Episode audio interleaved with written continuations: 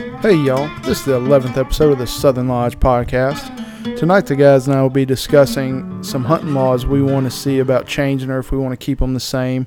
We're going to give a little preview of the SEC West. And uh, to add to our Southern Lodge list debate, we're going to give our top five superhero movies. So pull up a chair to the fire and welcome to the Southern Lodge. Well, hey y'all, how's it going? Tonight, uh, we're going to get a little more outdoorsy. We've been sticking to the sports lately, but we're going to get back to the outdoor topics because it's the middle of summer. Well, maybe past the little middle of summer, but we're getting a little antsy. Getting antsy for that cold weather to come back in and do some hunting activities.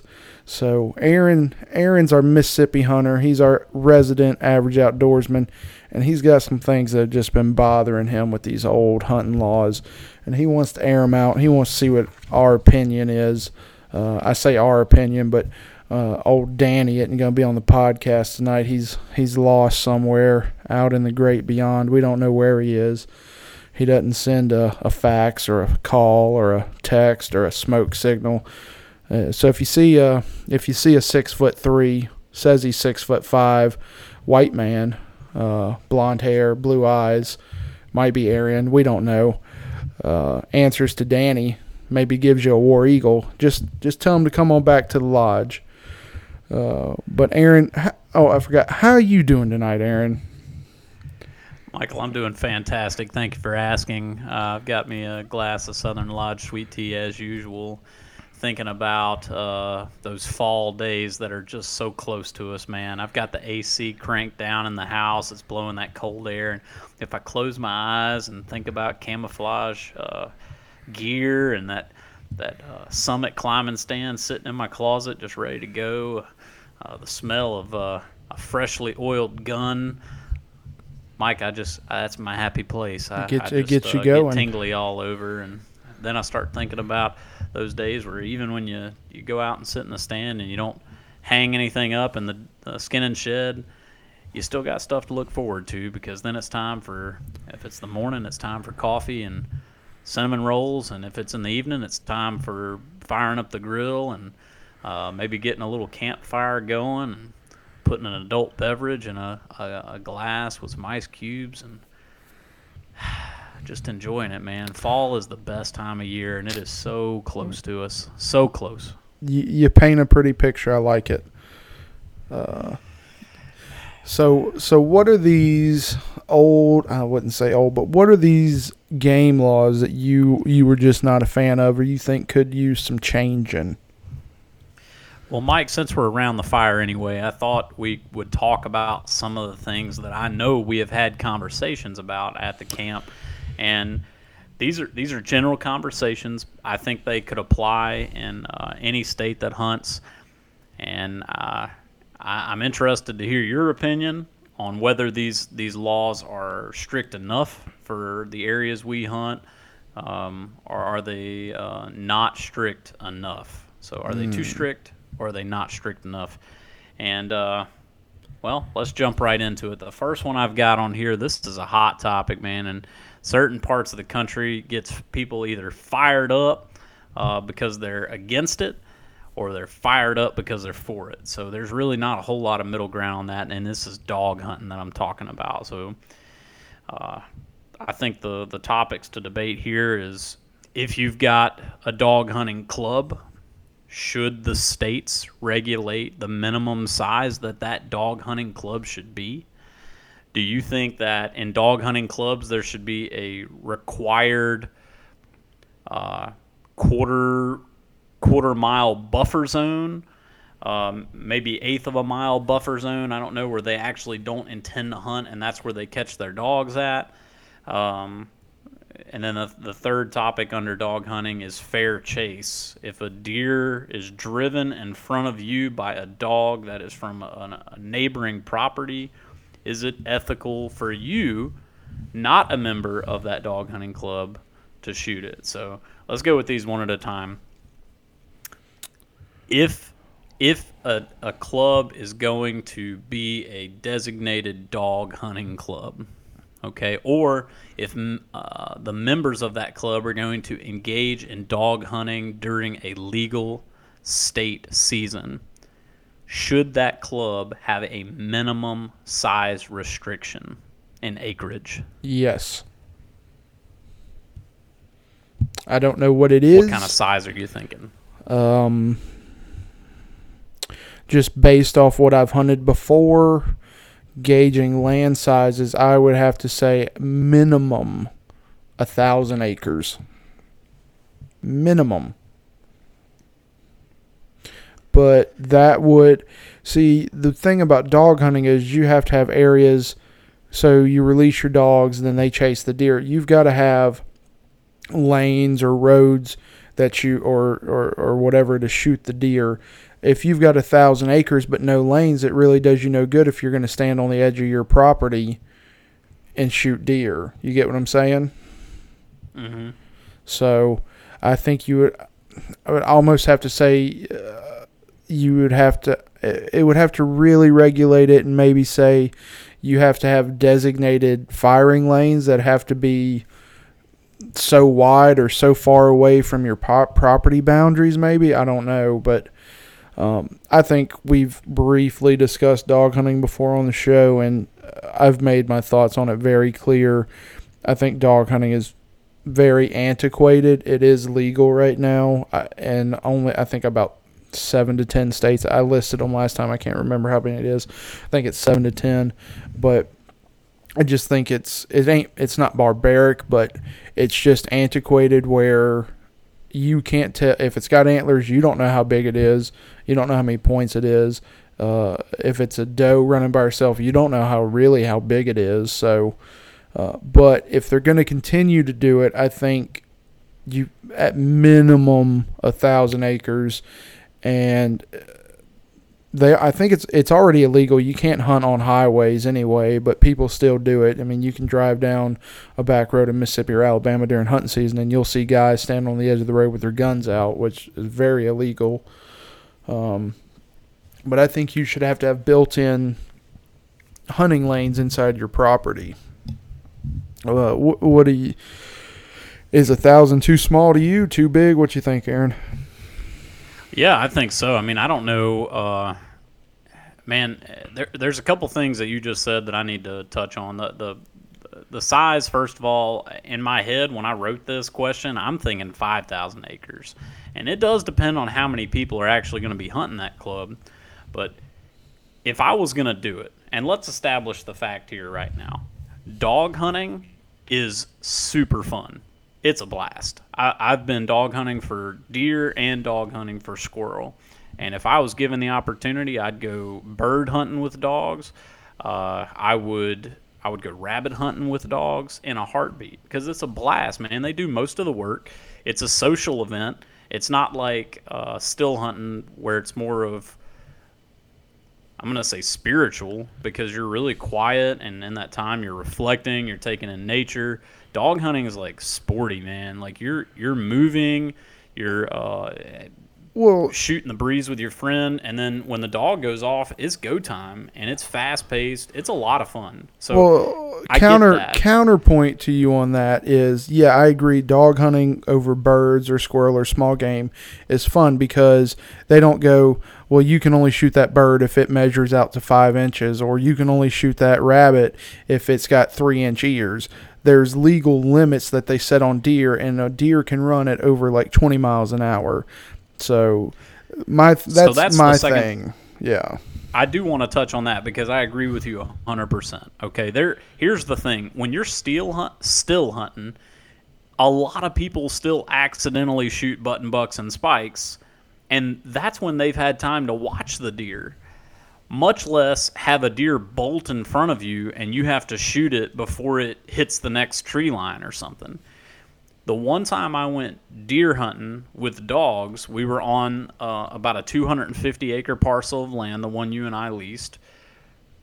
They told me to be ready, and I didn't know what that meant. So I'm standing there with the gun in my shoulder, and the safety still turned on, so the gun was still safe.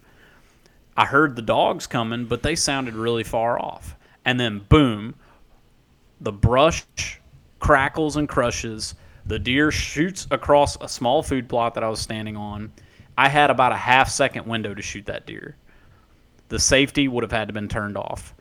Judging did it have antlers or not, I'll never know. In my mind, it was a doe, but it could easily been a spike or button buck. The ears in the, are, were in the alert position, uh, or even if they were kicked back, I still wouldn't have seen them because usually a spike, those uh, those two antlers that you know the quote unquote spikes, they're angled backwards. So, man, it, it it's it hundred percent. I, I guarantee if we audited dog hunting clubs, uh, which I don't know how, how legal it is for the game warden to just drive up to their skinning sheds on opening days, but guarantee you there's there's illegal deer being killed. But on the other flip side of that, uh, the opposite side of that argument, if they came in any club, they'd find illegal deer at times because, you know, like I just said, I mean it happens. People accidentally shoot illegal bucks, button bucks, uh, cow horns, even spikes they they shoot them accidentally thinking they're a doe. Right. So it's probably happening all over the place. In my mind, it's happening more prevalently with dog hunters than it is with still hunters.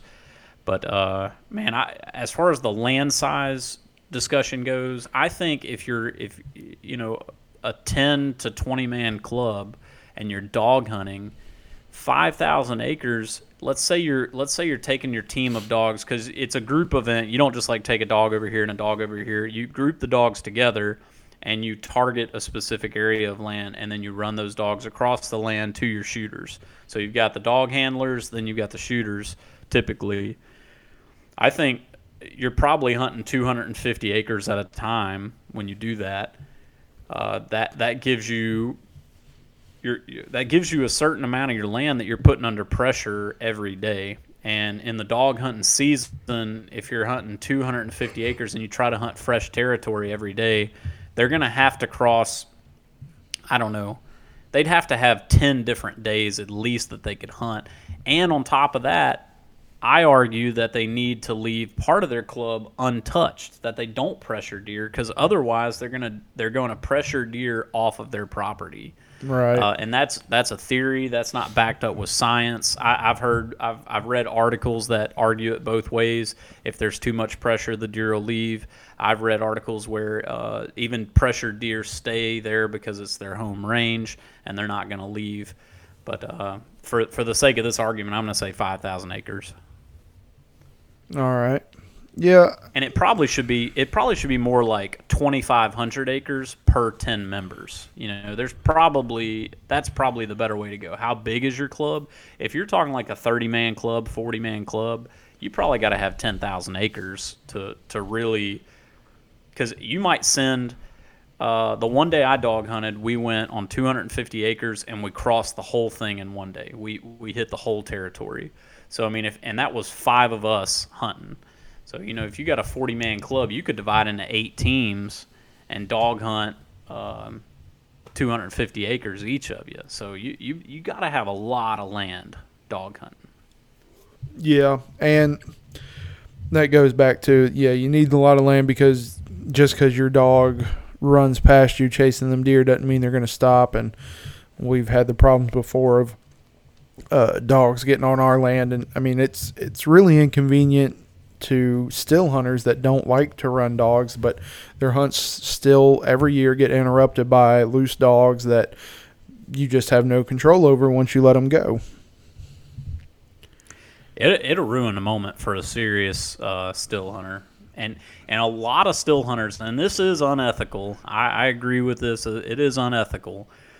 A lot of still hunters will shoot dogs uh, there, I saw a video on Facebook about a guy saying, uh, you know, this a hole is getting a year in prison or something for shooting my dog, and then you watch the video, and it makes the dog hunter look like a saint and the still hunter look like a criminal, and and I, I'm I'm fairly certain it's illegal in most states to do that, animal cruelty, you know. Yeah. Uh, now, if the the dog's attacking you and you've got wounds or something, I'm sure you could argue self defense and no problem, but. In reality, it doesn't give you the backstory. Like, was this dog uh, routinely running across this guy's property? Were they routinely trespassing on his land? I mean, probably not in that case, but I understand the frustration. I've been ticked off before. There was one time uh, you you've heard the story many a times where I was hunting that cutover and that guy came out there and surveyed the land and acted like he worked for the landowner. Very next day, they ran dogs right across that cutover and and jumped a deer in front of me. And I, I had a chance to shoot it, and to this day I, I'm sitting here thinking, man, I should have shot that deer because then I could have caught the dog, and then I could have had a really, I could have done a ass chewing on that dog owner, you know.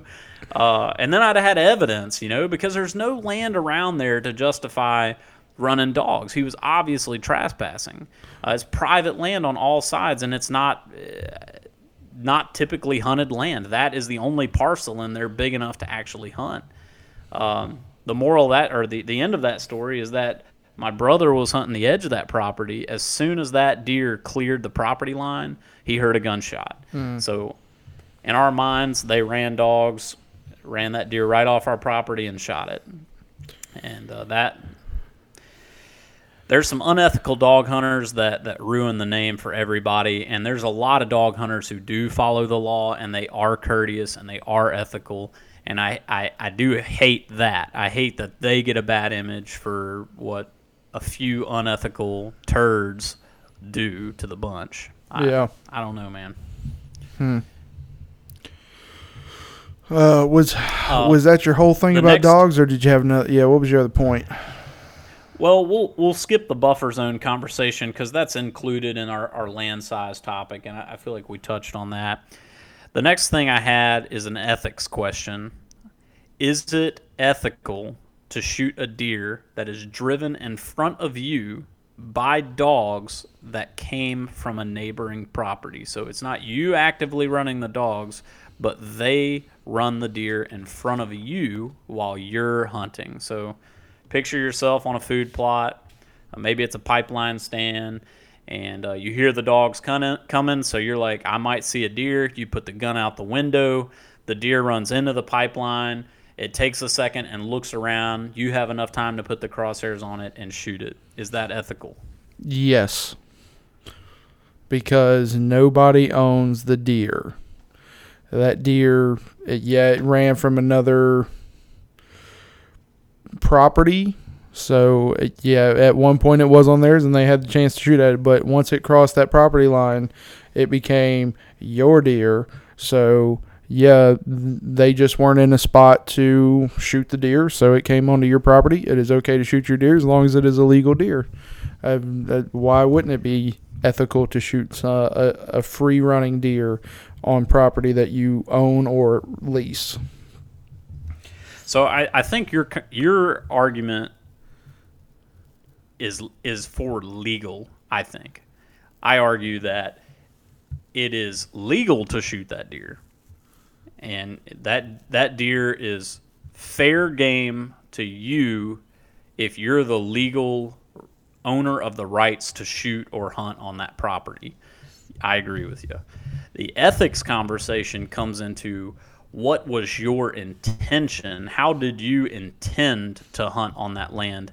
And if you if you're not out this deer, however they come, you're out there as a still hunter trying to attract deer to a food plot for them to graze in the field and you to remain undetected and then and then shoot and harvest a deer under that line of logic, I think it is unethical to shoot a deer that's been run onto your property by dogs because that's that was not your target, that was not your intention. Uh, now that being said, I'm gonna have a tough time passing up a big buck that runs out in front of me being chased by dogs, and I, I might eat my words on this one. But I think if if objectively looking at the topic from ethics and legal, which they're not always the same thing, it's tough to say that that is that is ethical to do to shoot that deer. Well, to me, unethical would be if you shot an illegal deer, which to me is unethical because it's it's a deer you shouldn't harvest. And if you do, that's it's also illegal and unethical. But if you or if you were not, if the deer is running and you were not a proficient hunter where you can uh, shoot that deer and give it the quickest death that you are uh, possible to do, then yeah, that's unethical.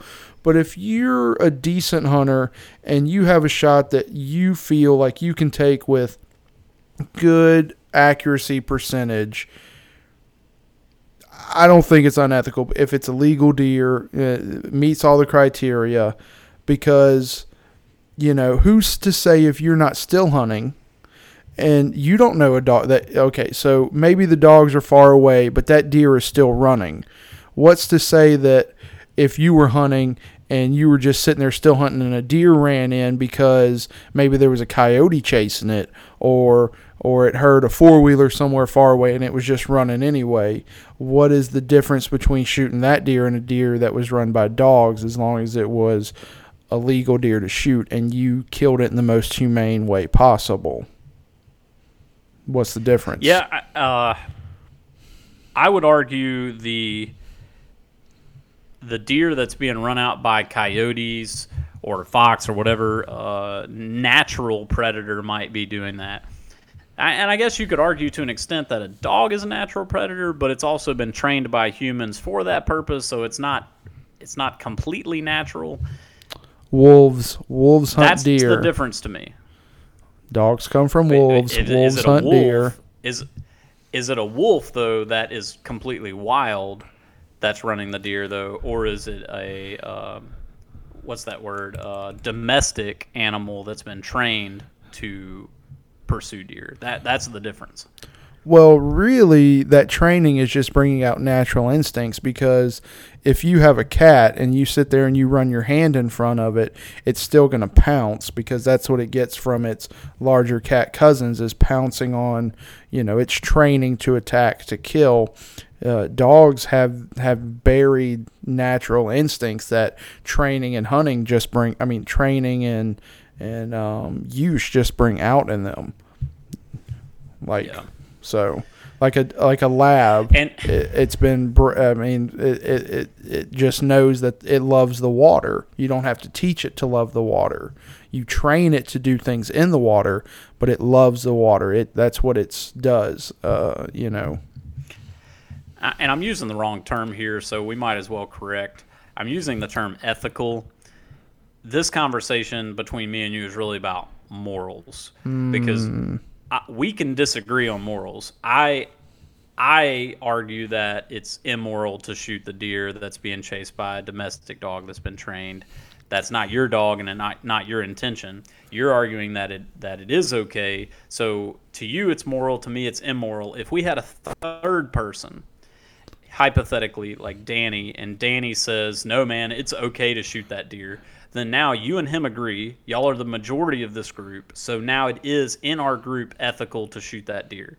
Even though I don't agree with it, the group does. So the collection of our morals equals our ethical code.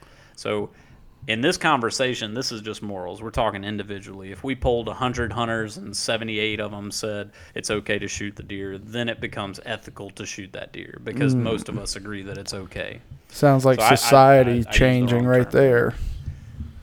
Yeah. All right, so I don't know. We're a little a little split on that, but that's okay. Uh, the next conversation probably won't be very long. I, I I'm curious to know why some states put a daily bag limit on bucks. And and I don't think it's just one state or two states. I think several states have this. And and then at the same time they allow multiple does to be harvested in one day. So I, I wonder why if you've got a season limit for example, Mississippi's season limit on bucks is three. And then in certain areas, the doe limit is either one or th- no wait, it's two or three. And and they may have went to four this year. I don't I don't remember. I think it's still three though. But you can take all three of those does in the very same day if you'd like. You're just you're done with does for the rest of the season, supposedly. But because we don't have a tagging system, it's hard to track. However, bucks, it's one buck per day, three per season. So I'm curious, what do you think about that? I I don't know that I see an issue with taking more than one in a day as long as you're adhering to the three per season. What do you think the line of thinking is there? I don't know if it's maybe um, a territorial thing, like it, but I mean, most of the most of the hunting done in Mississippi and everywhere, it's you, you lease a tract of land. I don't know if it was something made when public land was really in vogue, where they were like, if you're hunting this one area, we don't want you to clean it out of bucks in one day, so you know you'll hunt there you know you'll hunt in this one area one day and then you'll move to another area the next day so i don't know if it's if it's just like an outdated thing because most people are on the same track of land now or what but I really don't have a good a good idea why it is. I mean, I know that's what it is and what we've always hunted, but I have no idea why. Uh, it, like I said, the only thing I think is they were trying to keep some kind of population from being cleared out in a single area, maybe. Yeah, I think in Mississippi, you have a higher likelihood, a higher probability of being in the stand and having a, a doe sighting and seeing a doe. To me, it makes more sense to be okay with taking. It, it, under that line of thinking, it's okay to say you can take more than one doe in a day, but because bucks are less probable that you're going to see them, be stricter and say you can only take one per day. I get it. I just didn't understand. I, I, only, probably only once have I even had the opportunity to harvest more than one buck in a single day. So I, I maybe that's why. Uh, it's it's the impact size on it would be so small. I think I I, I doubt we'd even notice a, a difference in the harvest record for that year if we allowed for multiple buck harvest in a single day. Yeah. I don't know. I was just curious. I wanted to pick your brain on that. I, I don't know. Yours kind of. Uh, I like I one. like your explanation. It makes a little more sense than mine. you know, supposedly our doe population in Mississippi right now is is a, is unbalanced, and they're trying to bring it down. And then, uh, based on hunter surveys, they uh, more hunters were saying don't shoot does. Uh, I don't know, man. I, I'm a big fan of uh, Growing Deer TV and Grant Woods, and man, they they harvest some does up there, but they know what their food source is for their their land. They know what their carrying capacity is. A lot of people aren't that into the science, and they're they're just going off of what they see and, and what they they want to sit in the stand and see deer every time. So they're scared to shoot does. Mm. Yeah, and uh, uh, we've known people like how, that that don't don't shoot does, and we don't agree with, or I I think we don't agree with it. So there's nothing wrong with taking uh, as many does as you do bucks for sure. Uh, the the the bottom logic there is when we go into the woods, our primary target, our desired target, is a mature buck. Mm. We can't get there if we shoot the little bucks the does are not our primary target. Does can attract the primary target, but if you have too many does, it can be counterproductive to your goal. So, yeah, man, uh, it, it just depends on where you're at. You got to know how much food you got though, because does does eat a lot of food. You you told us one time on this show how much food one deer consumes in a year. Seven pounds of food a day. At least seven pounds of food a day. Yeah, man if you're running around on uh, I don't know, 15 or 20 does per acre, that's a crap ton of food. That's right. That's why they all then, tell. That's why they everybody tells you you should feed during the summer. You should plant more than once a year. Man, uh, okay. The last topic under uh, state game laws that could be especially whitetail deer state game laws, uh, tagging systems.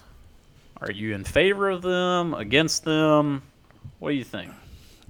I, I wouldn't be opposed to a tagging system because uh, I'm a legal hunter, and if I shot a deer and they I had to tag it, then you know that's what I would do. the The problem with tagging is it, like it is with everything else, you got to worry about the outlaws. You know, you and I and the people we hunt with, they would follow the rules because that's what they do.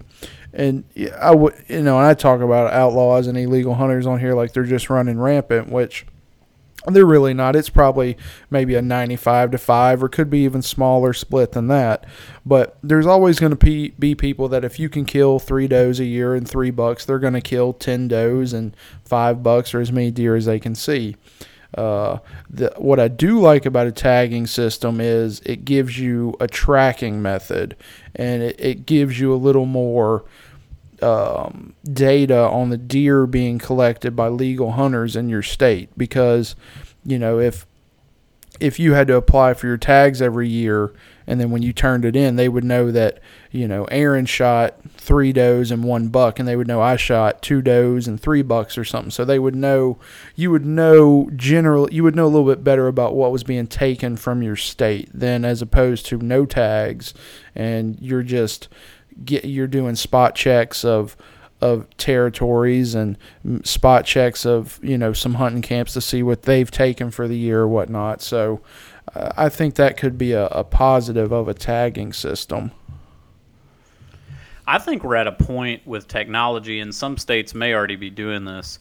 I'd love to see a tagging system where when you when you buy your your state hunting license, they distribute your tags to you with a QR code on them that is linked to you. Okay? And I'm cool with this because I'm hunting legally and I'm in a club that hunts legally. I'm sure people who do not hunt legally are against tagging systems.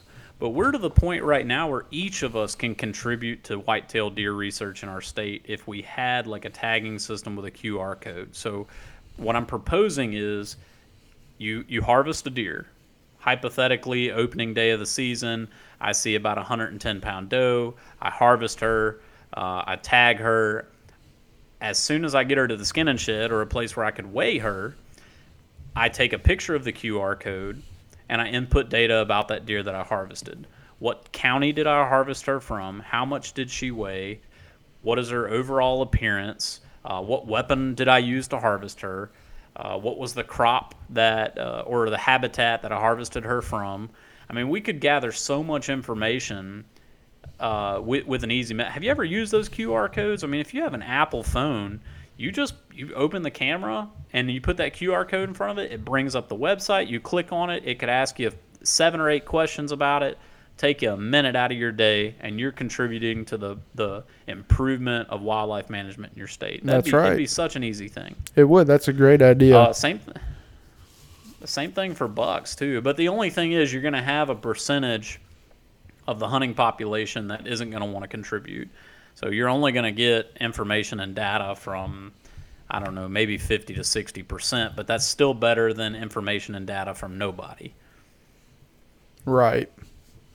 I mean, I agree. I agree with you. Uh, some information is better than none, and uh, even if everybody, even if it's not mandatory, it's just optional. You'll still be able to. They would still be able to say, you know, they sold uh, a thousand hunting licenses and 300 people input their data. They could extrapolate off of percentages and get close to kind of what. Uh, you know they could go off averages and extrapolate it from there and get a get a better understanding of what they're getting now. So I might need to send an email, huh? You might need to, or or That's link to the podcast. yeah. All right, man. That's all I got. You want to jump into some football talk? Well, uh, before we get going on football, I've got another outdoor topic that I was listening to the Joe Rogan podcast, and uh, his newest one that came out was about um, he had a uh, wildlife biologist or a biologist and a, a, a, guy that owns a farm up in Wisconsin. It's one that he's done the Meat Eater show with. Uh, he's gone with Steven Rinella up there and hunted, and they were talking about chronic wasting disease, which we've talked about before. And uh, I'm not going to say we're smart or whatnot, but the the scientists talked about exactly what we talked about, so we're pretty smart. But he brought up and they talked about the feeding together and the the high fence farms are producing them like factories which may be causing it. And um, uh, but that's not that I don't want to talk about deer. What I want to talk about is the pigs because um, in Missouri which is I believe where growing deer TV is located um, you know the pigs are a big problem in the south and they're they're moving. They're texas georgia mississippi alabama. They're moving and they're moving north and they're moving out. And you know a lot a lot of farms are paying hunters to come in and kill the pigs because I, I think the statistic they gave on Joe's podcast was like it, a pig population could destroy up to like ten percent of a farmer's farm or or ten percent of his money or something like that off his profit. So you know normally there's no limit on pigs and there's really you can the pigs are almost one the only animal that you can spotlight or infrared. You can pretty much do anything. You could blow pigs up. They're like the only animal you can do anything you want. Well, um, in Texas, you can hunt them out of helicopters, which sounds and looks amazing. You should check out the videos on YouTube of air pig killing. Um, but in Missouri, they figured out that they have actually made it illegal to hunt pigs because what they were figuring out was that the hunt that people were actually bringing pigs into areas so they could hunt them or that hunters weren't the best option because they may be only shooting one to two pigs of a litter. What missouri does is they go in and mash trap them. So they'll go and trap anywhere from like 60 to 100 pigs at a time in these huge traps and then um, terminate them or whatnot. So that is how Missouri is choosing to deal with their pig population, which uh, kind of made sense to me because when the guy the guy said 60, 70 pigs, you were like he was explaining, you know, if one hunter only killed one to three pigs a day or a night or only got one, it would take him a long time to get them 67 pigs. But if you set up these big traps and you can do that all at one time, you know, you're going to deal with the population a lot quicker. So, what do you think about that? Yeah, man. Uh, hogs just breed so fast. Uh, they're they're like sexually mature in less than a year. I want to say it's like eight months. They can have their first litter of piglets. You're the the general approach of if you see one, shoot it. That's it's great and all. I guess it's better than nothing.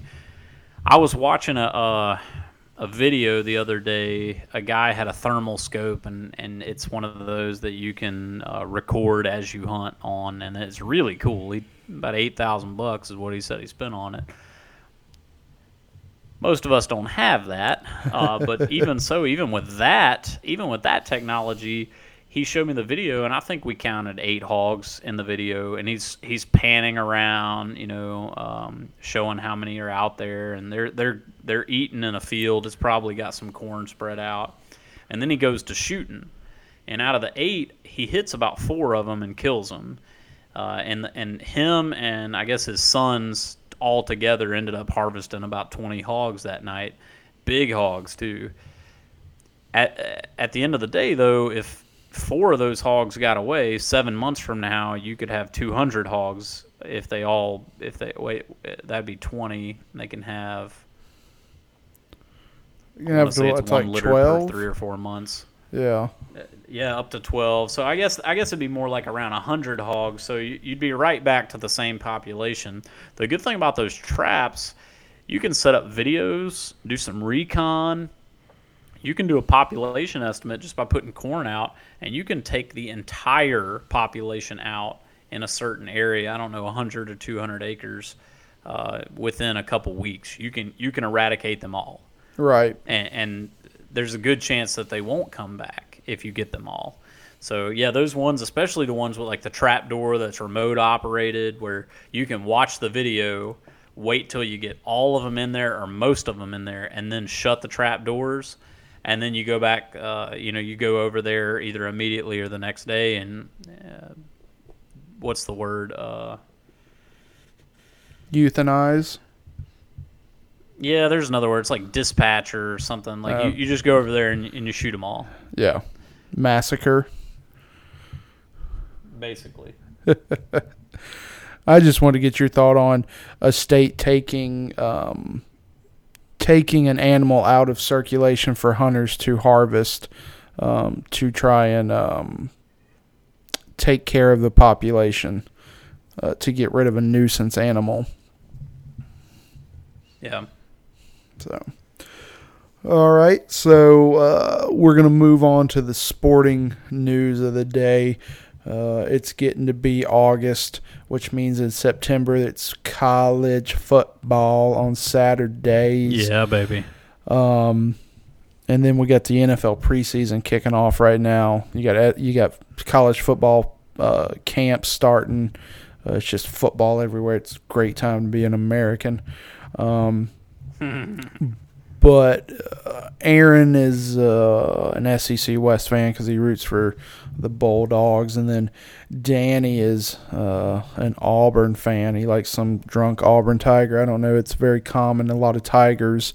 Um, I actually brought this up to an LSU fan. I, she was uh, asking why I was a Tennessee fan, and I, of course, said Peyton Manning, and then I just said the color orange is amazing. And uh, I said, you know, I wish I could be a fan of a team uh, that had such a common mascot as a tiger.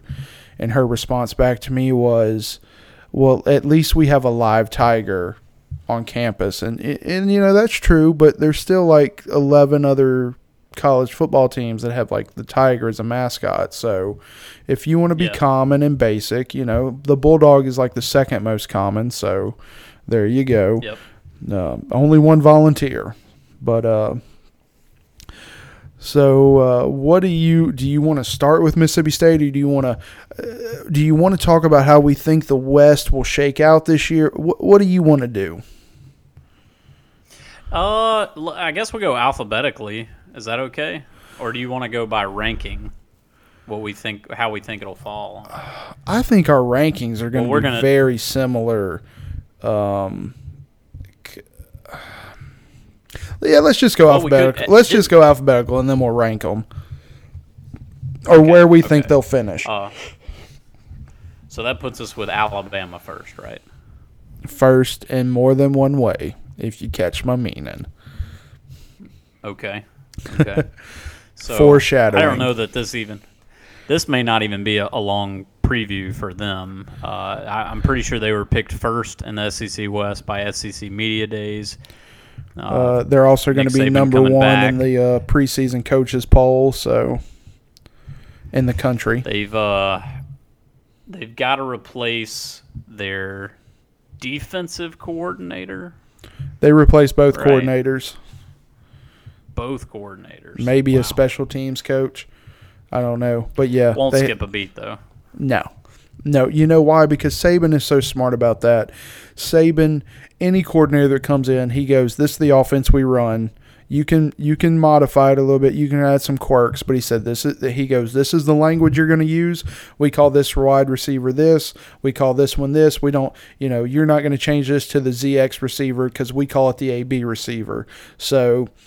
Saban said, "My players know this. You're going to change your system to fit their terminology, to fit what they like, or to fit what we run."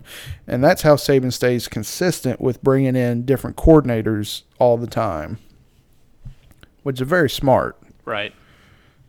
Right. Uh, you know, the one thing about him that makes him such a great coach, when you get into a leadership position, it's difficult to always know what the details are. It's difficult to always be able. The the saying I've heard that that we had in school was you need to be able to see things from ten thousand feet, but operate it from the ground. And so mm. you need to be able to get up there and know where you're going, know what the vision is, but you need to get down on the ground and navigate through the details. And I like it. Saban does that. I, I've heard that when when he has practice.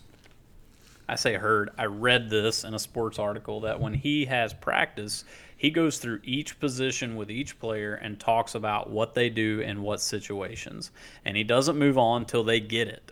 So that's why they're such a consistent team. They don't just skip over things. They get down and dirty in the trenches with the details.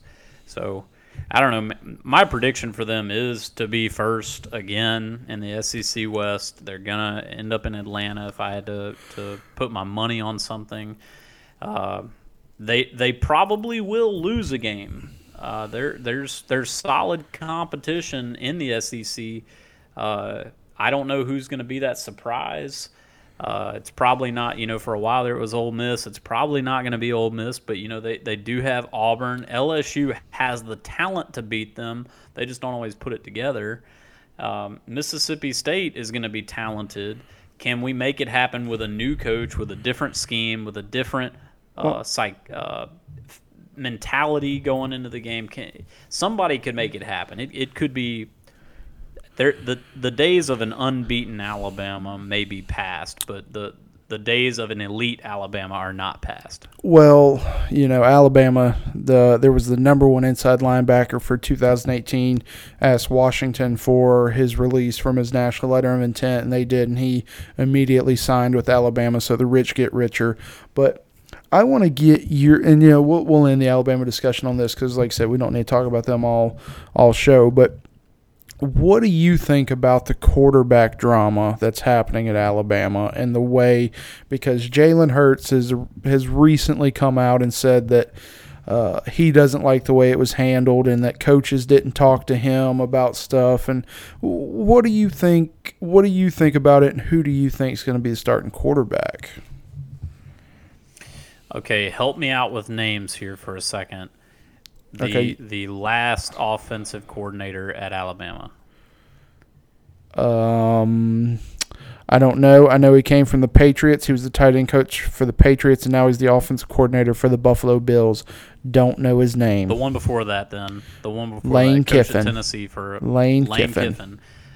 Jalen Hurts is a Lane Kiffin quarterback. He he was a, a dual threat, uh, aggressive type of offense, uh, blazing runner. AJ McCarron is more of the style of quarterback that Saban wants. So, that being said, Jalen Hurts is lucky that he had the job in the first place. That's not really the school that fits his skill set. I'm not sure. I don't know how to say this guy's name. Tua Tagovailoa. That- yeah, that's why they call first, him. repeat. That's why they call him Tua. Tua. Right. Tua. Tua may not even be that type of quarterback. He may still be in that recruiting scheme that Lane Kiffin started. Alabama is going to get the quarterback who manages the game, makes the passes when he needs to, can read the the, the defense, and uh, can can call in the plays from the sideline. That's what Saban wants. Saban doesn't want a uh, shoot from the hip, uh, run off, take off and run when uh, the play falls apart because Saban doesn't want the play to fall apart. Saban wants the play to go exactly like they planned it and practiced it. So he, neither one of these guys really fit the mold. So Hurts is lucky that he's even in the situation he's in, but he may be happier at another school, and he may be more utilized and have a have a higher potential for a Heisman Trophy at another school. Well, I think, and just based off one half of football, Tua to me seems to be the more athletically gifted. And, you know, I think you're right. Saban did want the game managers, but that was when Saban had defenses that were only giving up nine points a game, and he could run the ball, and two touchdowns would win him every game of the year. But honestly, Alabama, they've had good defenses relative to the rest of college football, but to the history of Nick Saban, they've kind of been giving up a few more points. Um, so I think I think Saban would like the game manager, but I don't think I don't think Saban can afford to have the game manager anymore when uh, quick strike offenses have become more normal in college football. So I think he does need that quarterback that can make a little something happen and not just the one that can check down and and hit the 5-yard pass so the running back gets two shots at get, gaining the 5 yards to get the first down. Um, so Yeah. but I think I think Tua will be the starter. I know he's been held back because he had the hand injury, but I think with Hurts coming out and saying something publicly, and uh, just for, I've I've got plenty of friends that are Alabama fans, and if you were to listen to them, you would have never known that Jalen Hurts was 26 and two or whatever he was at Alabama, just because they couldn't believe at how much he had won because of how rudimentary his his play style was. So I think with him coming out and talking to the media and with what Tua showed in the national championship game, he's going to get the nod. Tua's going to get the nod. I think Tua is going to start. Yeah. Okay. Yeah. I kind of I kind of see that coming down the pipe. I don't I don't think Saban's going to put up with uh, social media uh, drama. So, all right, man, you ready to move on? I'm ready to move on to that Auburn Tiger.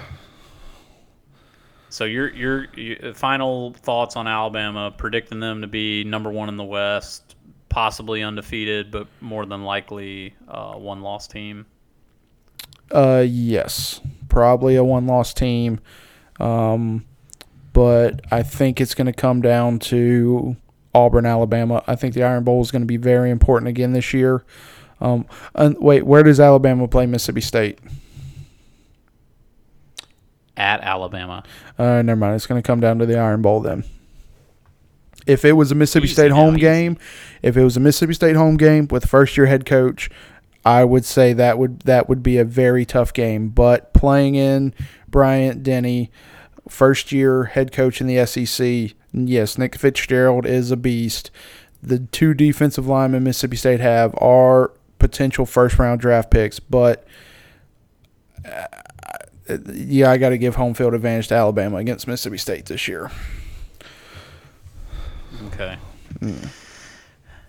Okay. Wait, wait, wait. I, th- you might have said that wrong. Did you just say you've got to give home field advantage to Alabama or Mississippi State? To Alabama against Mississippi State. Oh, okay, okay. Yeah, I think everybody knew what you meant. Okay. Uh, all right, man. I think the next one up is Arkansas. I have to brush up on my kindergarten Oh, alphabetic uh, alphabet skills, but Well, Auburn's just so, or Arkansas is just so bad. I immediately skipped over them to get to Auburn because I think Arkansas is going to finish last in the West, and there may be one SEC East team below them in the overall standings, but Arkansas is going to be. They've got some talent there from Brett Bielema leaving. He, he, Brett Bielema didn't lose the team like most coaches do. That when they get fired, he just wasn't going to get over the hump. I think I think college football had kind of played itself out, and if you read his comments, because he's now a special assistant to Bill Belichick in the NFL, his comments are very pro college or pro NFL football, as in these are the best players in the world. He was going through drills, and he just realized what the difference between the college and the pro game was. So he may have checked out a little bit mentally, but he definitely didn't leave Arkansas bare. But um, oh, who's he got? The coach came from SMU. Why am I blanking on his name? But it's just a different personnel requirement between their two offensive systems. So I think it's he's going to have good dudes. It's not like most coaches where they lose the team and they maybe recruit some questionable people to try and get a bump. Bielema left the guy good dude, so he'll have a strong team. I just don't think with them changing philosophies, he's probably going to have the right personnel to optimally run his systems. So I've got uh I've Yeah. actually yeah, I've got them finishing last in the West. okay, that's that's a fair judgment. I'm gonna follow uh, and agree with you. His name is Chad Morris. There it is. Uh, his his coaching experiences, I think Texas uh, did some high school coaching. Worked uh, worked with Clemson, offensive coordinator, and and extremely talented in that sense. Uh, but in his time at SMU, not much defense. So got a got a great passing offensive mind, not so much on the defense. Uh, if if he can if he can use that SEC talent at Arkansas to develop even a mediocre defense, they could they could be flashy enough to win six or seven games. But uh, that that's really kind of being optimistic, I think, based on his track record. So I'm gonna agree with you. I'm gonna put Arkansas last, and I'm I'm gonna put their window of like it could be really bad, really could be. Uh, it it could be four or five wins, all the way up to at best probably seven. Yeah, I agree. I think that's I think that's right. That sounds reasonable. All right, so are are we on to Auburn yet? Or did I miss another Yes. team? Nope, Auburn's up next. What do you think? I'm trying to record where we rank them and how many wins we think, like a bracket of wins. Okay. So for Alabama, I put I put 11 to 12 wins on the regular season. Arkansas, I put four to seven wins. What do you want me to put for you for Alabama? Uh, Alabama, I like I like eleven to twelve. Uh, put me down ten to twelve. Ten to twelve. Uh, Arkansas, three to six. Okay, gotcha. And this is uh, this Right, is without Auburn, looking man. at a schedule, a non-conference schedule, or, or anything. So Yeah, this is not uh, statistical sports reporting. This is uh, all gut and based on really looking at coaching more than Yes. anything. all right, All right, Auburn. Auburn Tigers. what you got? Hmm, long dramatic pause. I, the, the It's hard to say something wins- nice about Auburn, isn't it?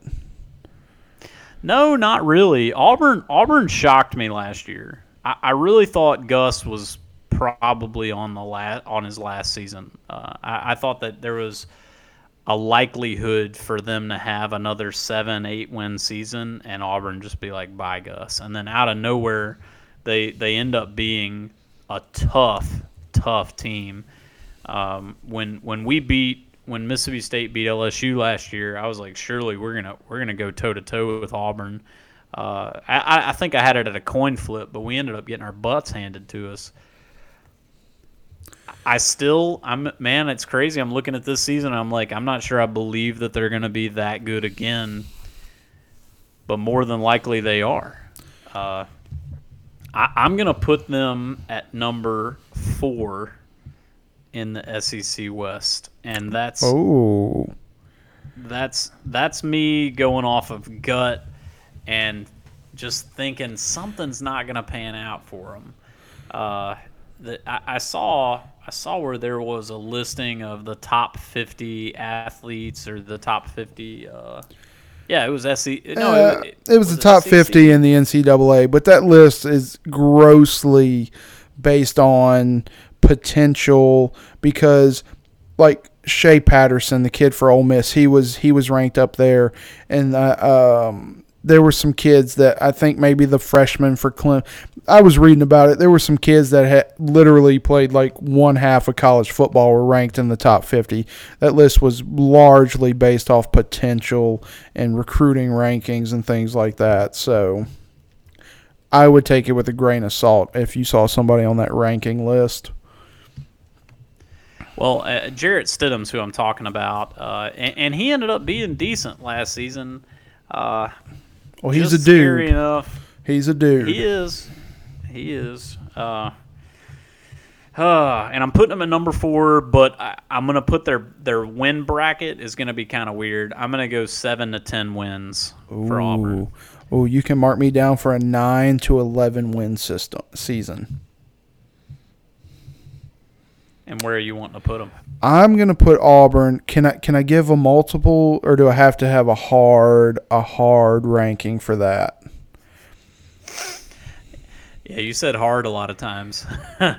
Well, it's Yeah, hard. have to- Auburn is hard. You- we're gonna be we're gonna be flexible with the win estimate. You at most it looks like we're going four, five, six, seven. You at most you can give a four integer window, but ranking has to be you got to pick Two. your, your Two. your ranking. Two. Okay, and you're going nine to eleven wins. Yes. Uh, because I think Stidham takes a. Uh, it all depends on the offensive line play.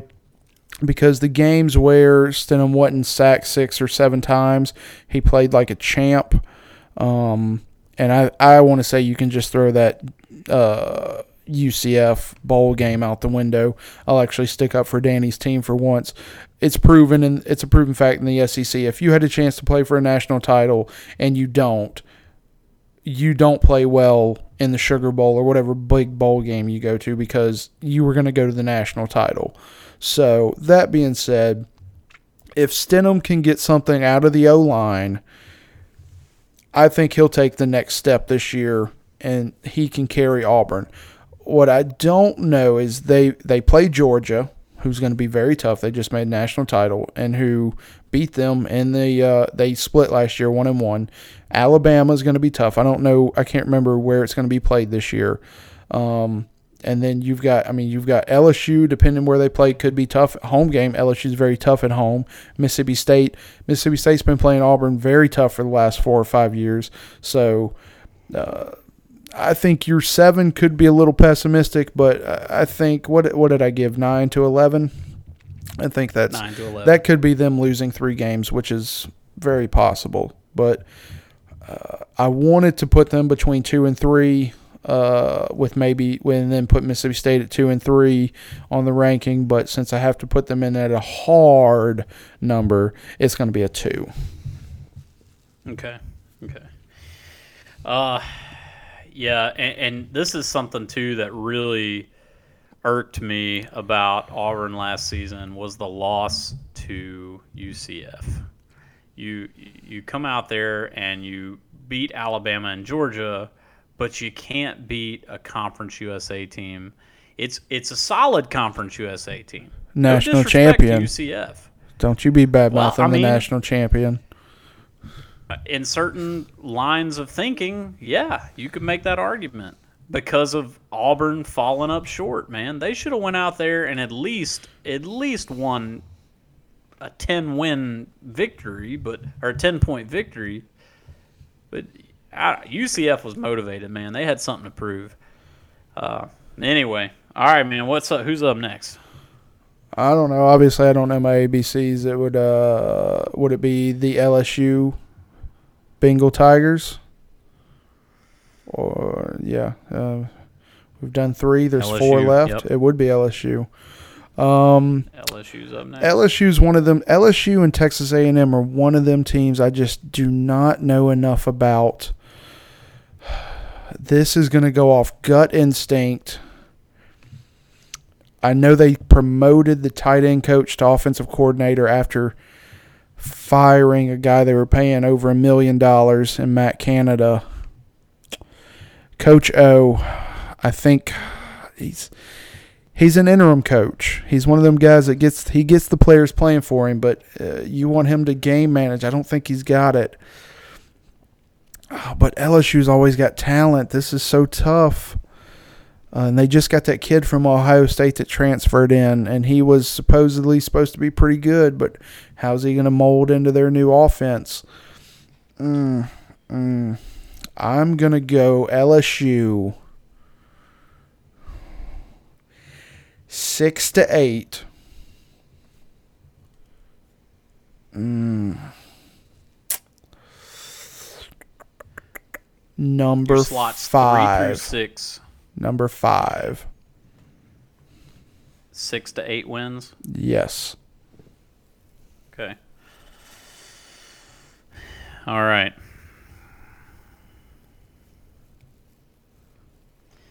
This is where I'm realizing I'm I made a mistake probably putting Auburn at four, but I'm gonna keep them there.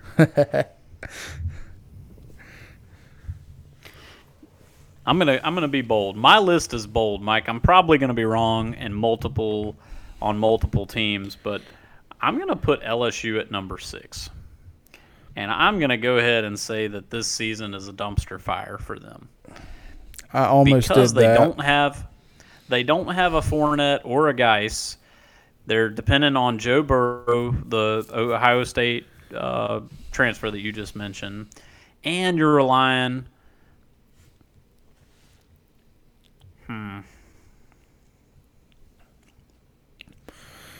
I know. I almost want to change. Ohio, I almost want to change LSU to number six as well. Yeah, yeah. Edo is Edo. Edo's gone after this year. I'm I'm going under that line of thinking. I don't think I'm they gonna say- can. I'm saying.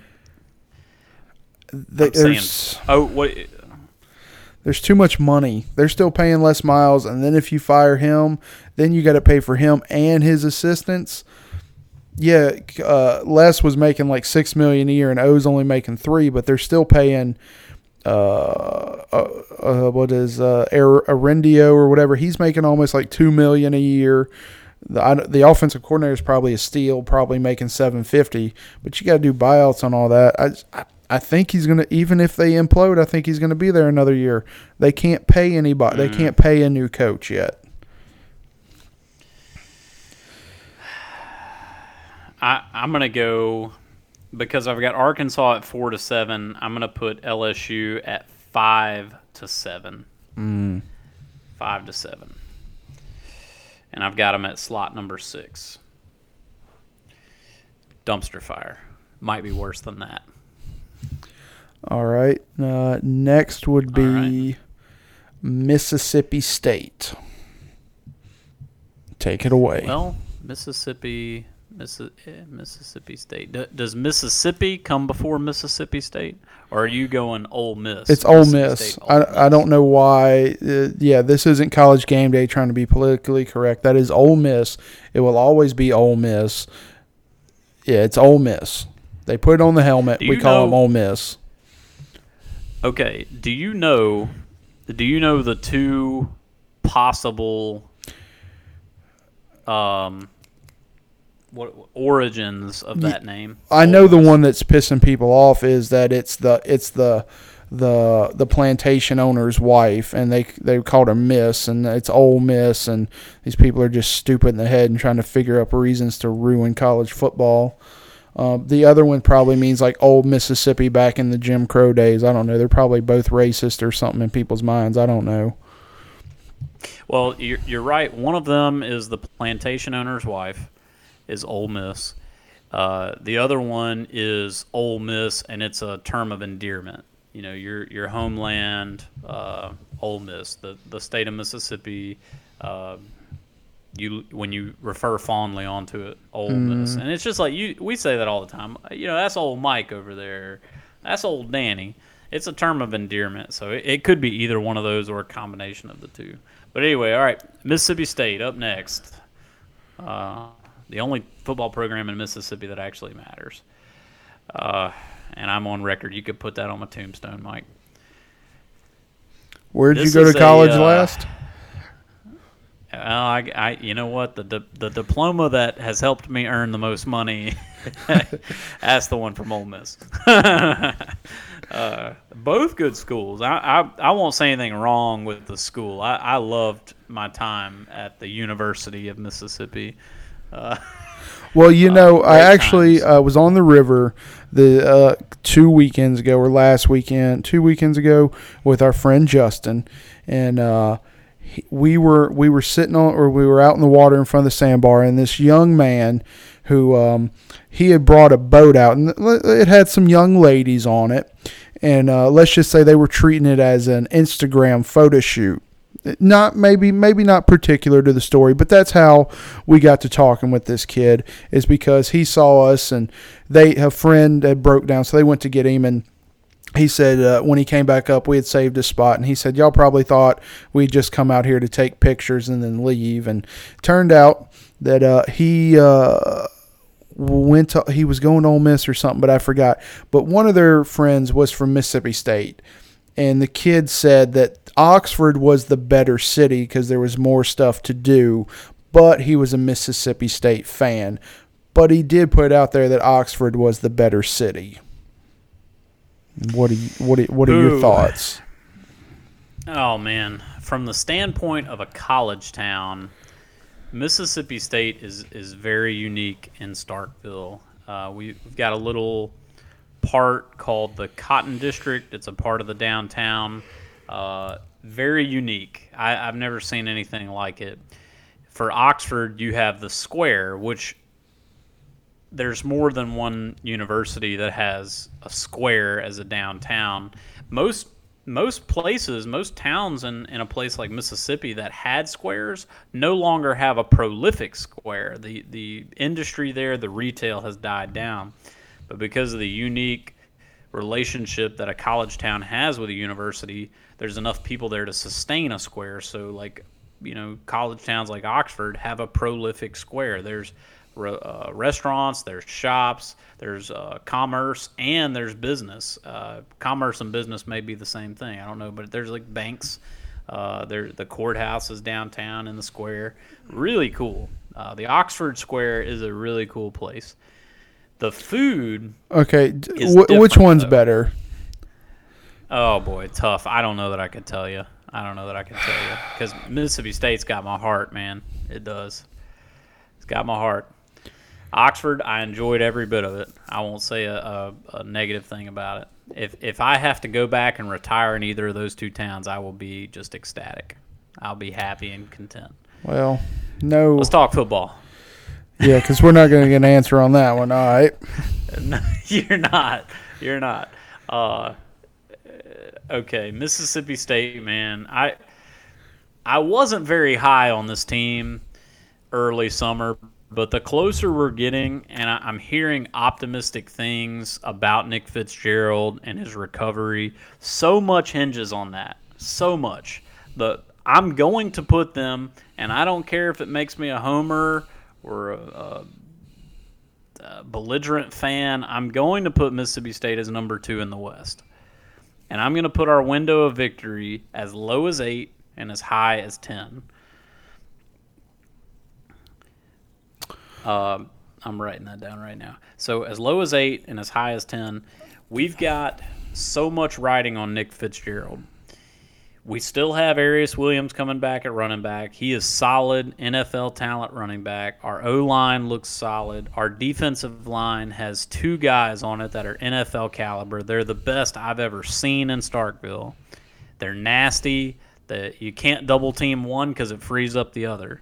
So Joe Moorhead is going to bring an offensive mind. There's enough talent on defense to compensate even poor schematics uh, in the coaching department. If Fitz is healthy and can run the ball, we're going to win 10 games. If Fitz is used conservatively or gets hurt again and re injures himself, we're not going to win more than eight. So that's why I'm putting that eight to ten win, and I'm I'm really leaning towards the ten right now. Uh, I also have Mississippi State eight to ten wins, but unlike you, that's why earlier I wanted to put do a two three because I flip flop between Auburn and Mississippi State. And it's like you, it just depends what happens with the quarterback. Um, but I have Mississippi. I'll put Mississippi State at three, but eight to ten wins. Um, I agree with you. I'm not so much as worried about the court. Like I am a little bit about the quarterback, but that kid, uh, who's the backup? Keytaon Thompson. Yeah, he showed something during that Louisville bowl game, and I think if Nick Fitzgerald were to get hurt in the previous game or during practice during the week, that that kid would have been ready enough to win the Egg Bowl. I think coming in in uh, what do you come in the first or second quarter in the middle of a big game. Yeah. I think that threw him off just enough to where Ole Miss was because it was a close game, wasn't it? I mean, it wasn't a blowout by Ole Miss, was it? No, no, it, it, it, and we even had a chance to win it at the end. See, so I think if he has some, at least some practice time during the week, they win the Ole Miss game. I'm not as worried about him because he did show flashes. But yeah, Fitzgerald is healthy. I agree. They could be as high as two, no lower than three, probably in the West. So, um, their defense, they've got two monsters up front that are going to be putting pressure on quarterbacks and demolishing running backs.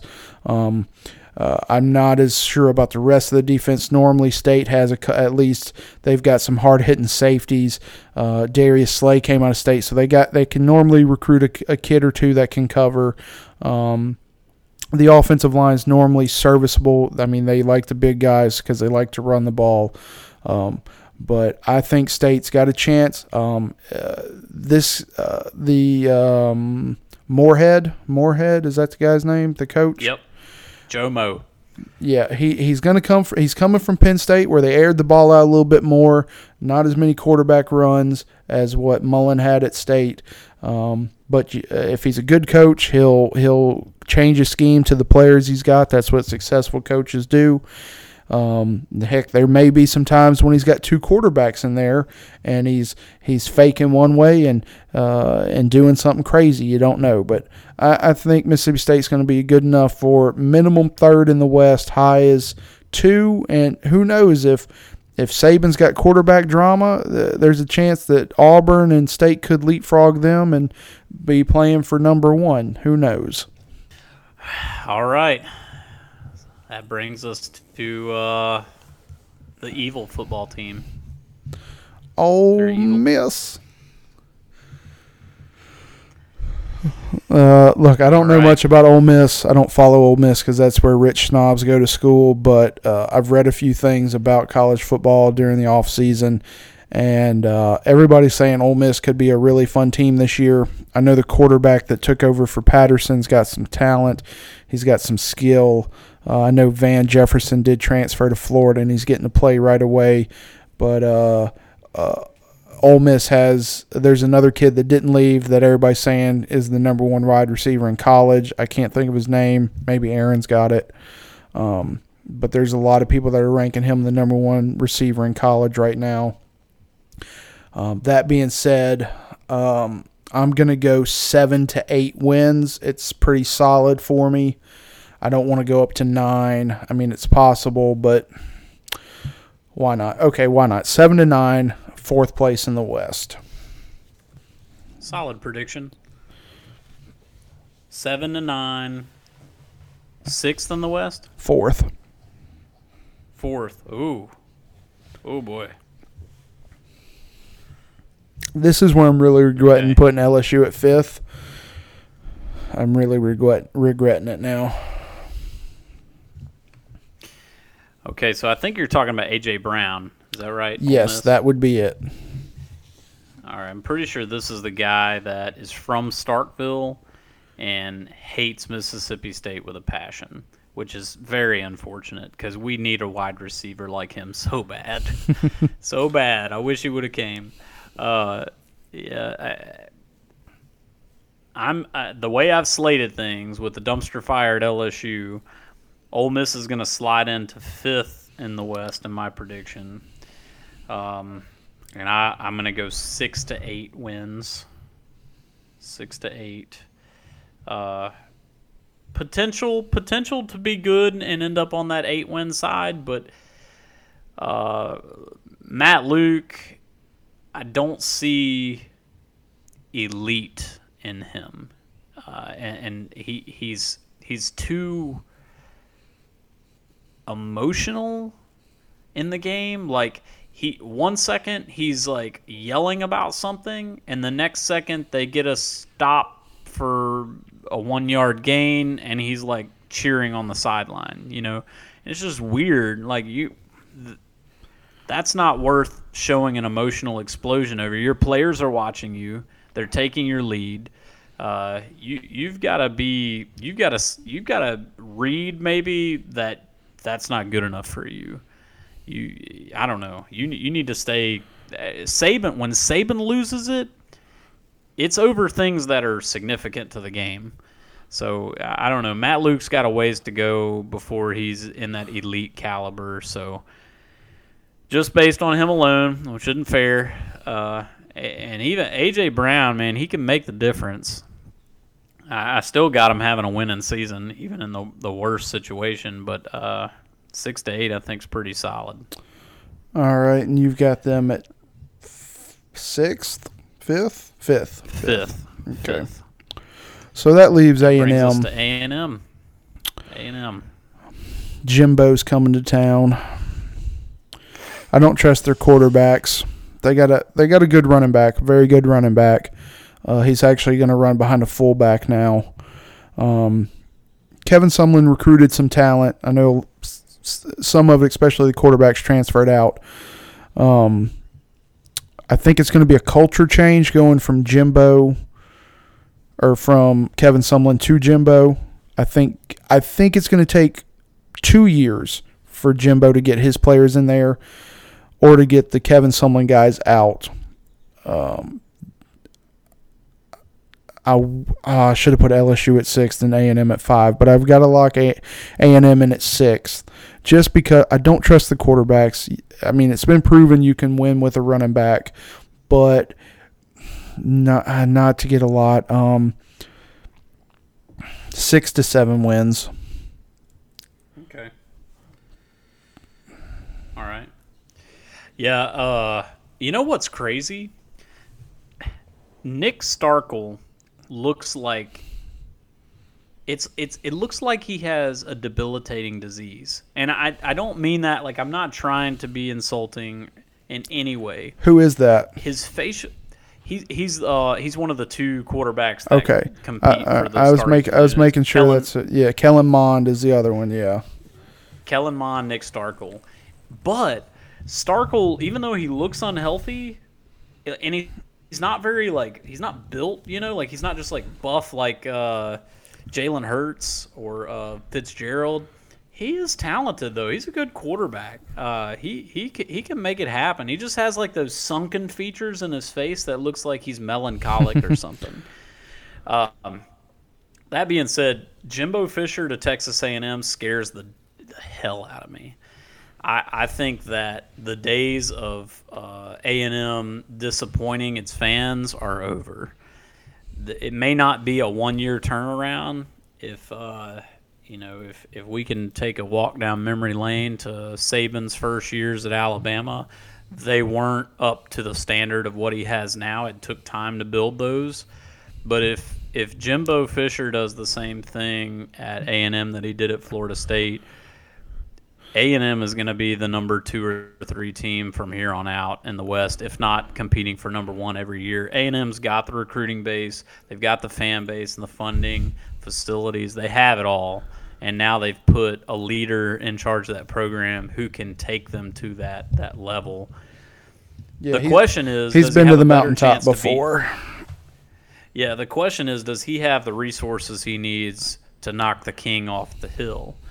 Or is he going to get up to the hill and then get punched in the face by the king again?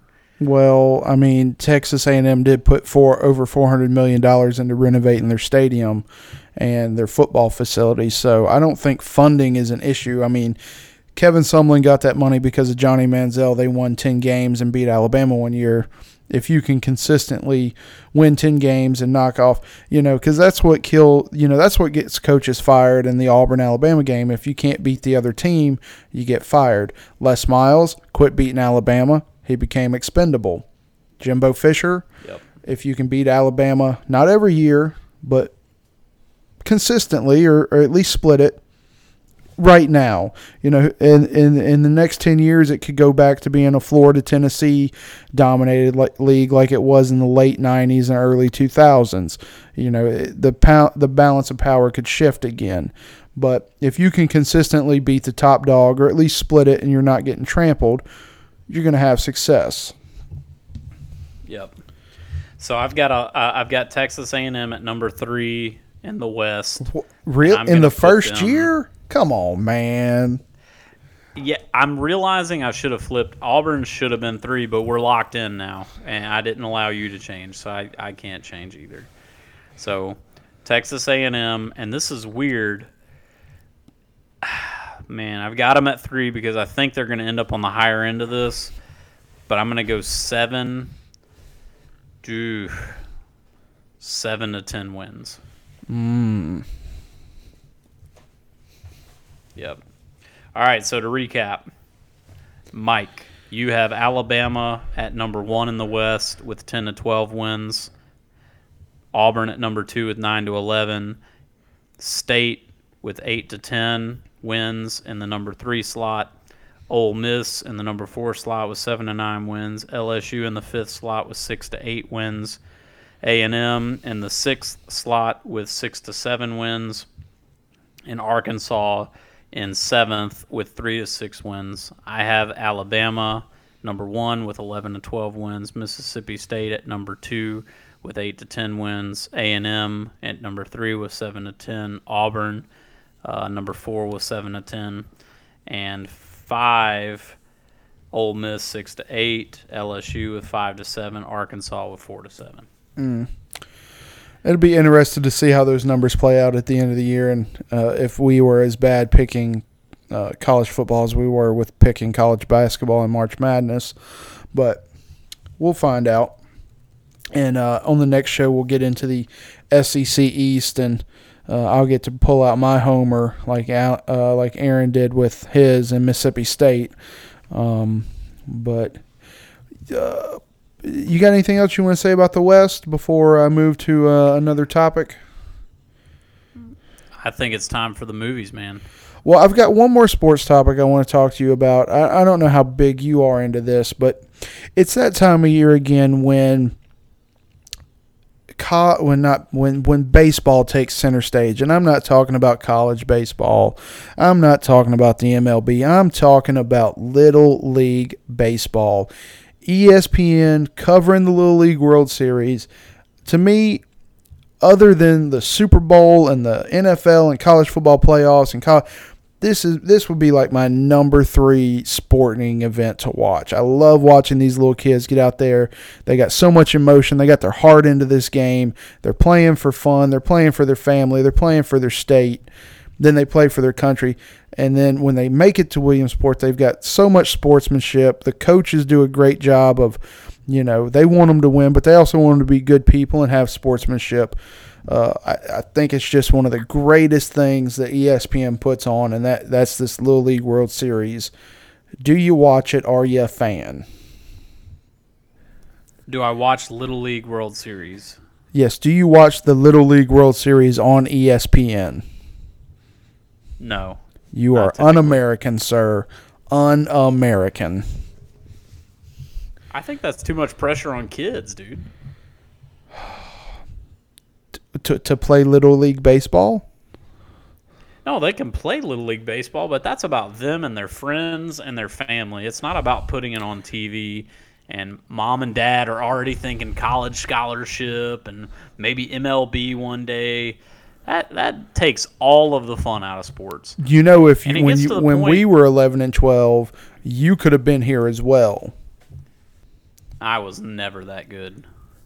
Well, I'm just saying when we played baseball, if you would and you made the All Star team and you would have won won your re, won your district, then one one regional, then state, and then the big regional, you would have made it to Williamsport. I mean, these people they've been going to Williamsport since like the 50s. Yeah, I, I don't know, and and maybe you're not trying to get this broad, but on the topic of little league baseball, people take that way too seriously. I, my nephew plays little league baseball.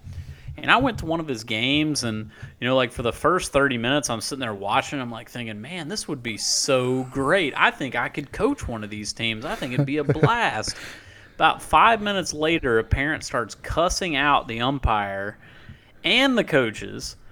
And I'm sitting there thinking, good lord. I asked somebody, I said, how much does that umpire even make? And it's like 25 bucks a night to even come co- or uh, be an official at one of those games. That dude's doing it because he loves the sport, and you're sitting here chewing him out, thinking that he's got a vendetta against your kid and some kind of political agenda to ruin their life and their baseball career. You're crazy. I don't want anything to do with that, and that's too much pressure. These kids are out there to have fun. They need to learn structure. They need to learn rules. They need to learn sportsmanship. They sure as heck are not out there to see who's going to rack up record stats, and be a professional baseball player one day. You can put that pressure on them when they get to the high school level. You can put that pressure. Hey, if you want to play in college, you're going to have to straighten up. You got to make the grades. You got to come out here and, and exercise and practice and work out and perform under pressure. That's fine. Little league, though, come on, man. Putting it on well, TV, I just think this is a great experience for these kids, and like I said, I love watching it because they they're playing for themselves, they're playing for their teams, they're playing for their parents, and I mean it's they're playing to win a, a national title and an international title. They're playing for memories. I uh, I think if you were to watch it, you would get into it a little bit more because it, it it's not like what you see at the park and in rural and you know Mississippi and all that. It's it's a little different. I think if you would actually check it out, you would you would get a little better. Uh, you know, understanding of it and get get a little more appreciation for it. So I Yeah. challenge you to watch one game. Is it- It's on TV right now, like this time. I'm? I'm looking at a game right now. Well, it's in commercial break, but uh, but but right now they're in the regionals. They're building up to go to Williamsport. Uh, it'll be next week, or I think before they're actually in Williamsport. But right now they're in their like the regional semifinals and finals. Will be this weekend. But but I'll yeah, I, what I can do. I just wanted to bring that up because I, I mean, I love watching this. I, I wa- I've watched it for like 10 years in a row now, maybe longer than that. I don't know. Uh, yeah, I think it maybe, maybe 12 years, 12 or, uh, 16 years. I don't, I've watched it for forever. It's, it's fun to watch. The kids are, the kids get into it, but that's, that's my rant on Little League Baseball. Well, not really rant, just my pitch for Little League Baseball. Um, as you mentioned before, it's time for the movies. And this week we let Aaron pick the topic, and he chose top five superhero movies.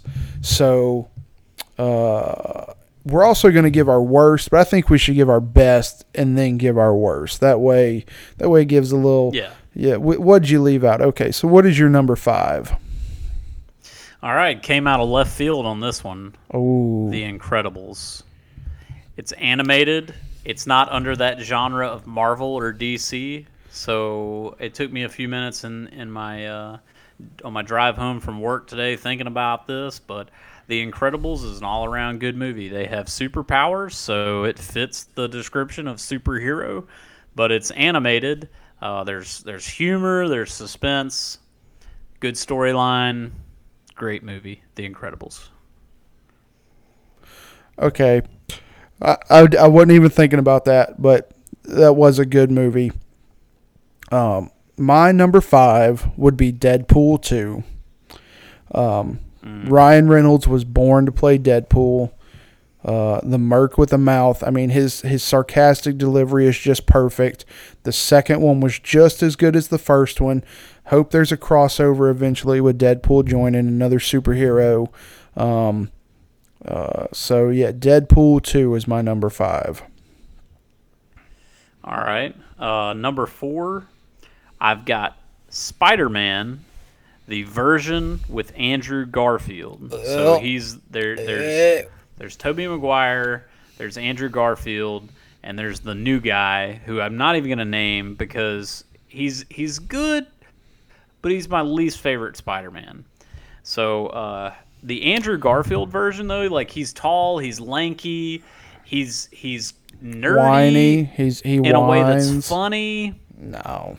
Well, okay, Andrew Garfield, yes, not ag- not professional in the sense of accountability and reliability on the set, but on the screen, perfect Spider-Man. I love him. So Spider-Man with Andrew Garfield, where he fights uh, the the Lizard Man, the Professor. That's a great movie.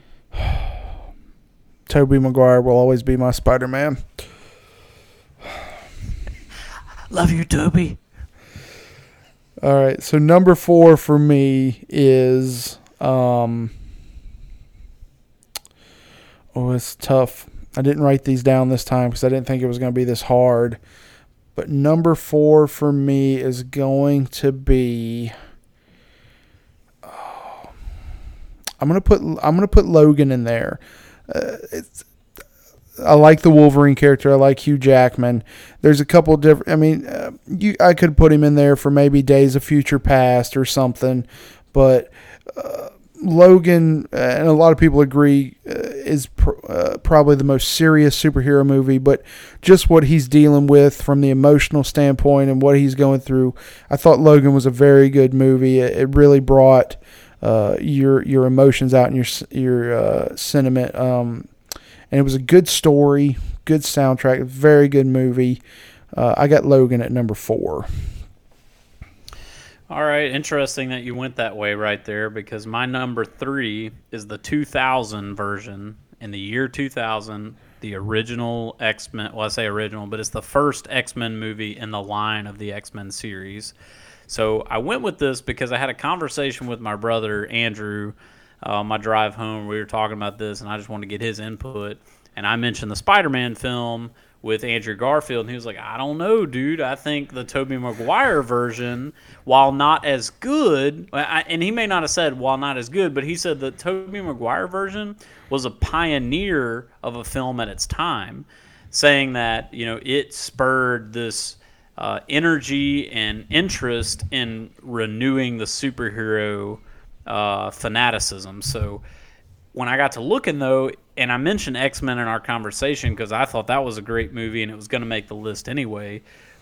But I mentioned the X Men film, and then when I looked, it came out before that Spider Man movie. So it is the film that actually spurred the interest and the renewal of the the Marvel comics, especially creating new movies. So mm. it's a it's a good one. It's got Hugh Jackman as as Wolverine, which spurred what three or four movies on its own.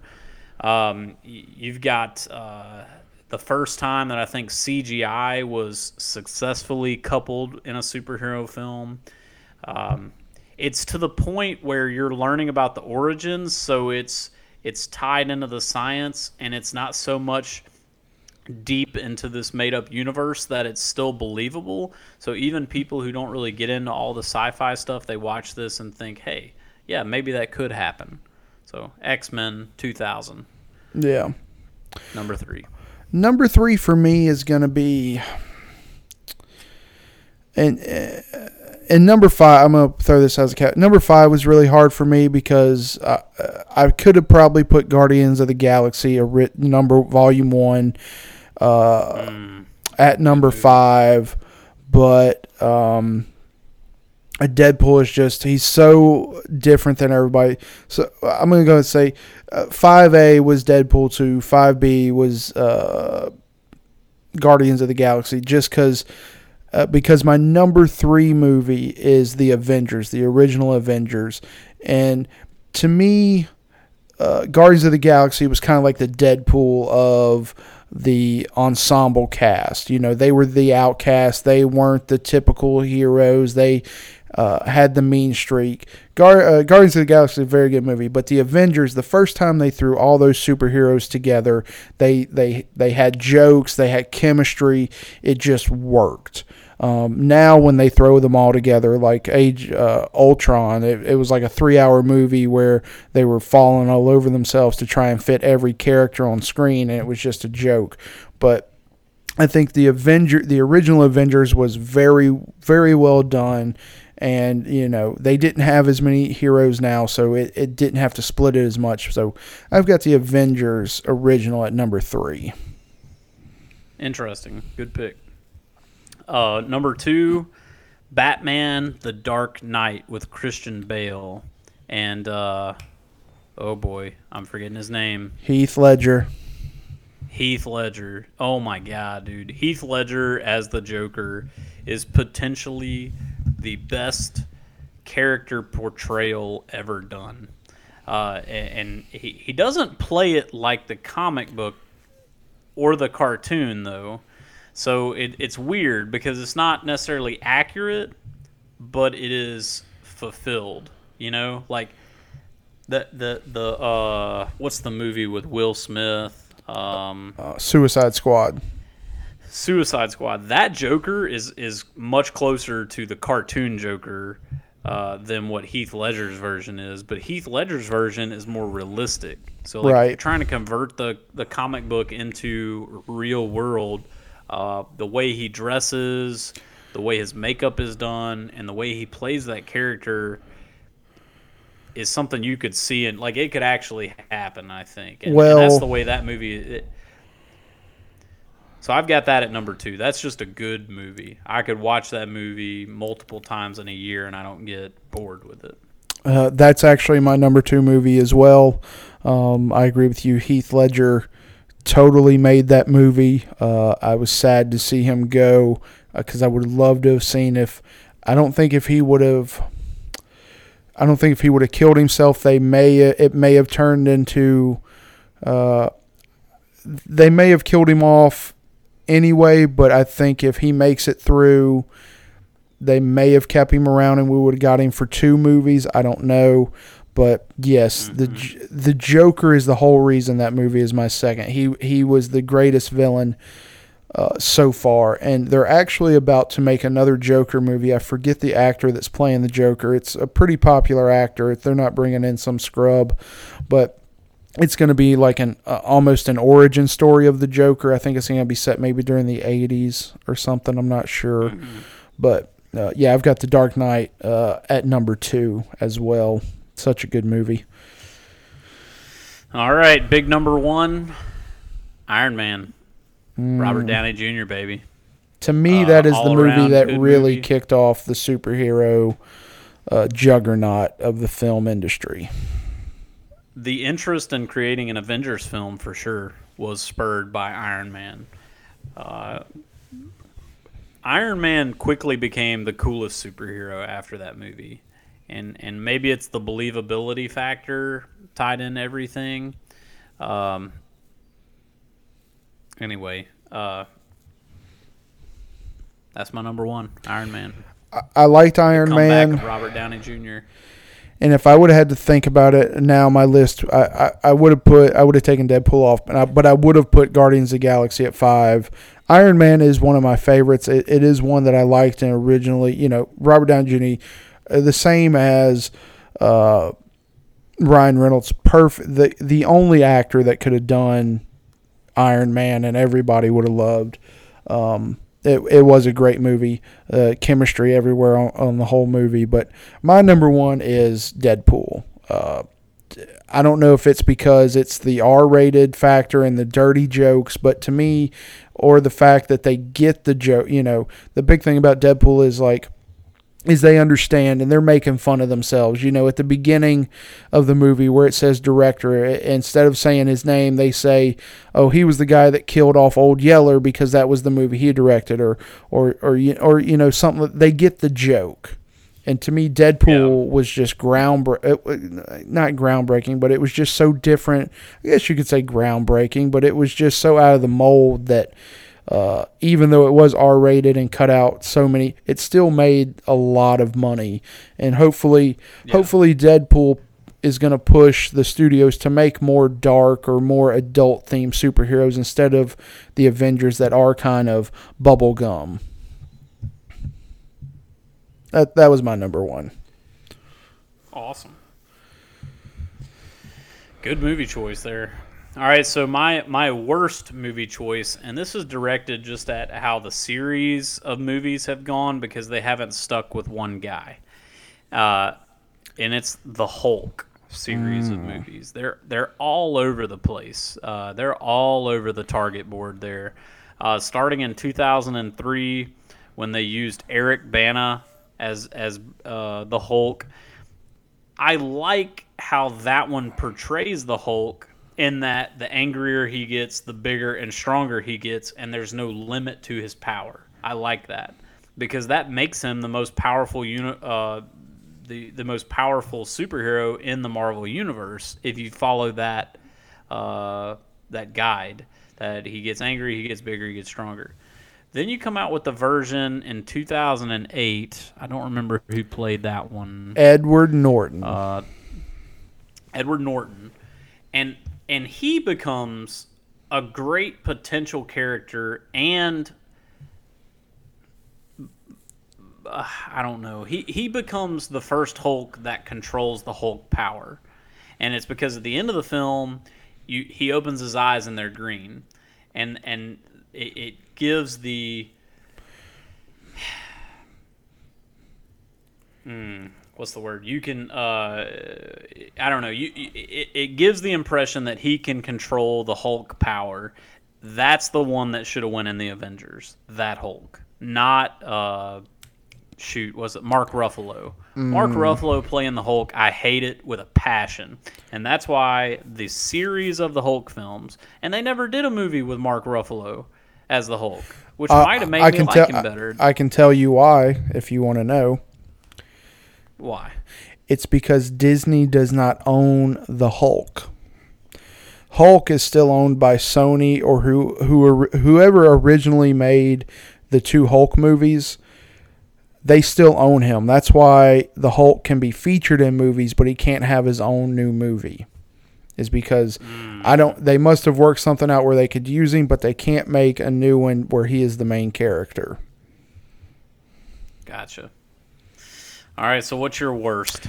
Well, there was a lot to choose from. You've got uh, the Fantastic Four. I'm not a real big fan of the original one or the new make with Miles Teller and all that. You've got um, X Men 2, X Men 3 were just atrocious, in my opinion. I wasn't a big fan of Halle Berry, and I, wa- wasn't a big fan of the actors in general, except for Charles, except for Xavier and Wolverine. The other ones can were just mind-numbingly boring. Um, Right. you've got some of the Spider-Mans that were just terrible.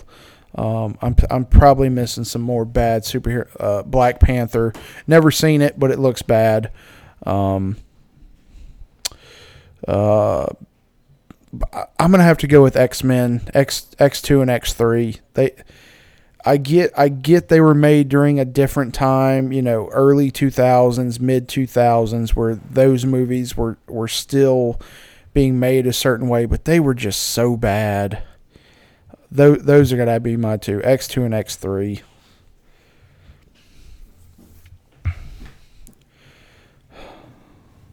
Thoughts? Thoughts? Any thoughts? Yes. Uh, if I had to pick a second worst film, it would be the version of Batman with George Clooney. Oh, I didn't even think about that. I wasn't even thinking all the way Yeah. back to the super the Supermans of the seventies and eighties, just because I didn't watch them. But yeah, I did watch that Well, George Clooney blame- Batman. You, you can blame those on the times, I think, but when you're talking about, uh, I mean, think about the origins of like Superman and Batman. Uh, when when those first came out, they were silly just because the technology and the times dictated that it looked that way.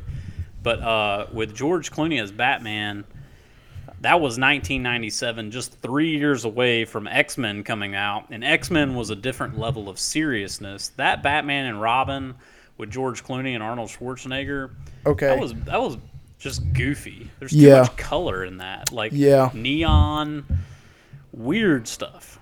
You're Uh, right, and and now that you're reminding me of this, my worst superhero movie is going to be Superman Returns. It came out in like 2006. It had uh, it had I forget the guy's name, but it had like Kate Bosworth in it. It was basically a complete remake of the original Superman from the 70s. Terrible movie. The actors sucked. It was a terrible movie.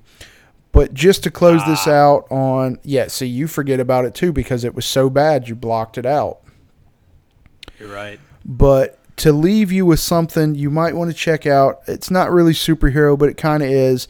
Ben, uh, not Ben Affleck, Ben Stiller, uh, Greg Kinnear, um, oh shoot, what's the guy's name? He, uh, Hank Azaria, uh, William H Macy. They star in this movie called Mystery Men. Uh, it's a funny movie. I, do you know it? I think I saw it a long time ago. Isn't there a guy that thinks he's invisible, but he's really not? Yes, I think so. It's the guy who played Kel in Kenan and Kel, isn't it? Yes, yes. Yep, seen it. It's it's pretty Funny decent. movie. All right. Well, I think we've pretty much run to the end of our time on this episode of the Lodge. Uh, we'll see y'all next time. Uh, we'll see y'all next time at the fire. Bye, everybody. All right.